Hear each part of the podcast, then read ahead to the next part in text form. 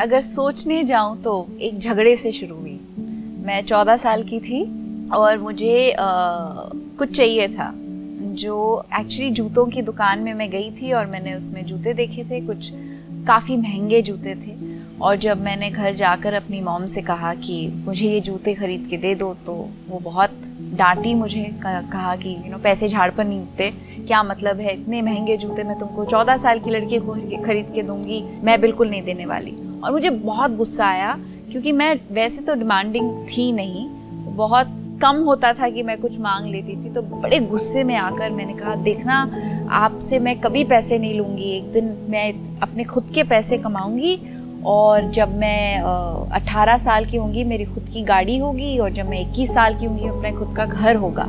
और एक मतलब एक फितूर में मैंने कह दिया. And she looked at me and she laughed और शी सेड बहुत बहुत खूब. ज़रूर खुद खुद के पैसे कमाओ और ख़ुद की चीज़ें खरीदो. कोई प्रॉब्लम नहीं. लेकिन अब तुम्हें ये जूते नहीं मिलने नहीं वाले.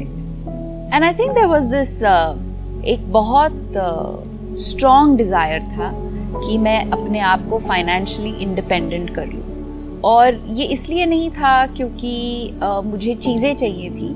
तो ये तो मैंने ठान लिया था कि मैं पैसे कमाऊँगी। तो जब मैं कुछ टेंथ ग्रेड के मैंने बोर्ड एग्ज़ाम्स कंप्लीट करने के बाद जो एक लंबा वेकेशन आता है एलेवेंथ ट्वेल्थ स्टैंडर्ड करने से पहले उस टाइम पे उस दौरान मुझे किसी ने मॉडलिंग का ऑफ़र दिया था। और uh, मैं गई एक फ़ैशन शो था तो उसमें मैंने पार्टिसिपेट किया। और फिर बड़े आसानी से एक फ़ैशन शो में काम करने दो साढ़े दो तीन घंटे का काम था और मुझे काफ़ी पैसे मिल गए और मुझे इस बात का एहसास हुआ कि ये तो बड़े आसानी से मिल गए मुझे। यू you नो know, बाकी सब लोग बड़ी मेहनत करते, करते हैं। आसान नहीं होता इतना पैसा कमाना। एक बहुत इंटरेस्टिंग मोड आया जहाँ पर मॉडलिंग असाइनमेंट्स मिल रही थी। पैसे भी हाथ लग रहे थे। मैं वो पैसे जमा करने लगी क्योंकि मेरा एक था ना कि मैं गाड़ी का घर फिर मैं कुछ जब साढ़े सोलह साल की थी, तब मुझे लगा, नहीं, मुझे कुछ सीरियस करना चाहिए अपने लाइफ के साथ. ये मॉडलिंग वॉडलिंग में मज़ा नहीं आ रहा है। मतलब हाँ it's nice you look good you feel good लेकिन I want to be taken seriously एक जॉब ओपनिंग दिखी मुझे, जहाँ पे एक मल्टीमीडिया स्टूडियो था हैदराबाद में नया नया खुला था, और उन्होंने एक टच स्क्रीन क्योस इंट्रोड्यूस किया था मार्केट में, जिसमें मुझे उसके पास खड़े होकर एक हफ़्ते तक जितने भी विजिटर्स थे बुक स्टोर में उसको रखा था और कहा था कि आप इसके पास खड़े रहेंगे इसके सारे फीचर्स आपको ठीक से समझ लेने हैं और जब भी कोई कस्टमर दुकान में आता है उनको ठीक से आपको समझाना है कि इसके फीचर्स क्या हैं। और जो उस कंपनी के ओनर थे उन्होंने मुझे देखा ये करते हुए। फिर जब मैंने सात दिन के बाद अपना पे चेक लेने के लिए मैं उनके पास गई तो उन्होंने मुझे पूछा कि क्या तुम कॉलेज करते करते हमारे साथ काम करना चाहोगी? But you like to continue working with us तो मैं बड़ी हैरान हो गई। मैंने कहा क्या कह रहे हैं आप? आप मुझे फुल टाइम रखोगे?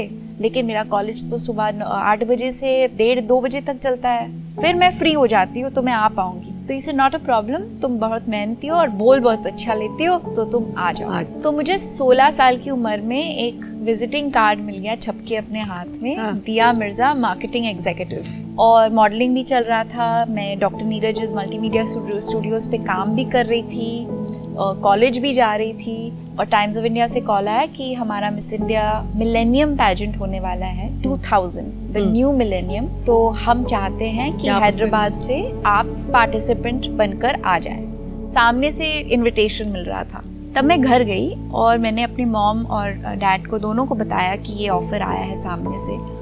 तो मॉम तो बड़े गुस्से में आ गई। उन्होंने कहा ये सब बकवास है क्योंकि beauty was never relevant in our life मेरे अंदर कभी भी ये एक कॉन्शियस अवेयरनेस नहीं था कि मैं खूबसूरत हूँ या मुझे अपने खूबसूरती को लेकर कुछ करना है। तो एक बहुत लीथल कॉम्बिनेशन था वो क्योंकि सडनली मैं एक ऐसे मोड़ पे थी जहाँ पर मुझे बैंगलोर लॉ स्कूल जाना था और मुझे टाइम्स ऑफ़ इंडिया से ये मौका मिला था। एंड uh, मेरी मॉम ने तो कह दिया कि बिल्कुल नहीं लेकिन अब्बा ने बोला कि, नहीं, इसको जाने दो। एक नया एक्सपीरियंस मिलेगा उसे। एक नए शहर जाएगी, अकेले रहना सीखेगी, बहुत कुछ सीख कर आएगी। एक मुस्लिम हाउस होल्ड में एक नज़रिया होता है, बहुत सारी चीज़ें होती है, लेकिन क्योंकि हमारे, अब्बा इतने लिबरल इतने फॉरवर्ड थिंकिंग इतने बैलेंस्ड और इवॉल्व इंसान थे he never let me stop और होल्ड बैक मैंने, मुझे याद है कि उन्होंने ही कहा था बहुत वेहमेंटली मॉम से कि जाने दो तुमने इसको बड़ा किया इंडिपेंडेंट होने के लिए। यू एम्पावर्ड ना let her be let her find her let her discover her path ये नहीं कि because you believe she is an intelligent girl she has to only pursue the path that you believe she should so he really encourage me to go and मैंने जो पैसे जमा किए थे मैंने मॉम को बोले ये ये मत सोचना कि अभी मुझे बॉम्बे जाना है तो मुझे आपको पैसे देने होंगे या कपड़े खरीदने होंगे या मेकअप खरीदना होगा कुछ आपका खर्चा बिल्कुल नहीं होगा। मैं अपना देख लूँगी क्योंकि मैंने पैसे जमा कर रखे हैं। तो मैं अपने खुद के पैसे से मैं बॉम्बे आ गई और तब मिस इंडिया पैजेंट में आपको रहने के लिए जगह नहीं मिलती थी। कुछ नहीं। ये आज जो बहुत चेंज हो गया बहुत कमर्शियल हो गया है हाँ। बहुत सारी एडवांटेजेस आ गई हैं। स्पॉन्सरशिप्स हाँ। बहुत। तो एक महीना आपको बॉम्बे में रहना पड़ता था। तो मैं कफ परेड पे पीजी के तौर पर किसी के घर पे रही। शैरन करके एक लेडी थी जो आ, हमारे अब्बा के फ्रेंड के ऑफ़िस में काम करती थी। बहुत अच्छी लेडी थी और मेका टावर्स में उन्होंने उनका एक बहुत सुंदर अपार्टमेंट था तो हाँ. मुझे वहाँ रहने का मौका मिला। तो ये ज़िंदगी में पहली बार एक नए शहर में अकेले मेका टावर्स कफ परेड से हम आ, हमको जाना पड़ता था कार और आ, अकेले ही ट्रैवल करते थे।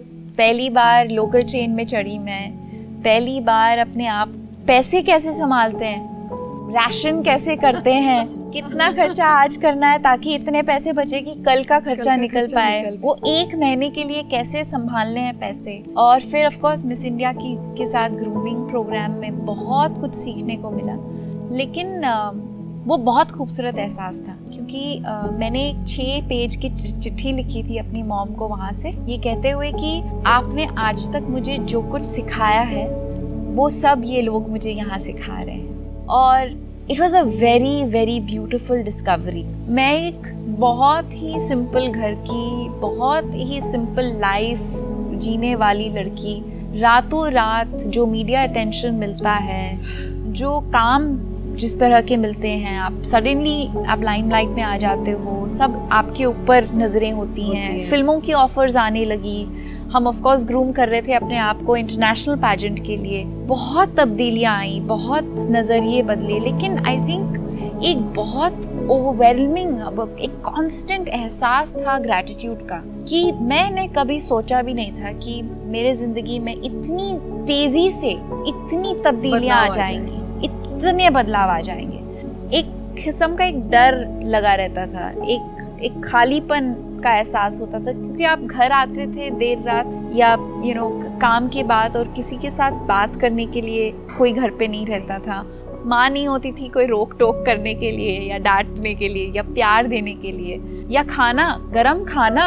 उफ मैं गरम खाना इतना मिस करती थी।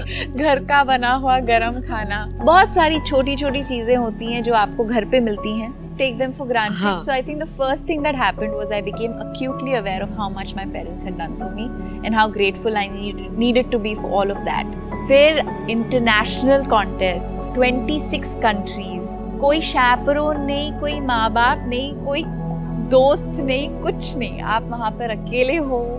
अलग अलग लैंग्वेजेस की लड़कियाँ अलग अलग कंट्रीज़ की। और बहुत सारी वो बहुत वो इवेंट बहुत एक्शन पैक्ट होता है क्योंकि हाँ. उनके स्पॉन्सरशिप्स होती हैं आपके शूट्स होते हैं आपको ट्रैवल करना पड़ता है बड़ा डर लगता था। रोज मैं सोती थी अच्छा और अब्बा ने एक बहुत खूबसूरत चार लाइन लिख के दी थी जो मेरे बेड साइड पे होती थी। The woods are lovely dark and deep But I have promises to keep and miles, miles to go, to go before, before I, I sleep, sleep and miles to go before I sleep.